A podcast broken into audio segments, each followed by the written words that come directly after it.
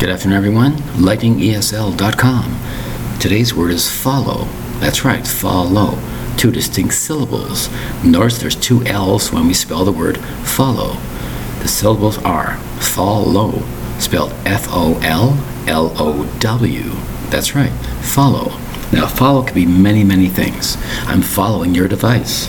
I'm following instructions. Do you follow him? Do you follow her? Do you follow the manager? Do you follow the operations person? Do you follow what's going on in the world? Do you follow the situation on the radio? Do you follow the president? Do you follow the prime minister? And so on. Follow means not walking behind somebody. Follow the information about that person or that thing or that object or the trends in marketplace. Do you follow this? Do you follow that? That's what it means. Do you follow this as a result of that? Do you follow this as because of that?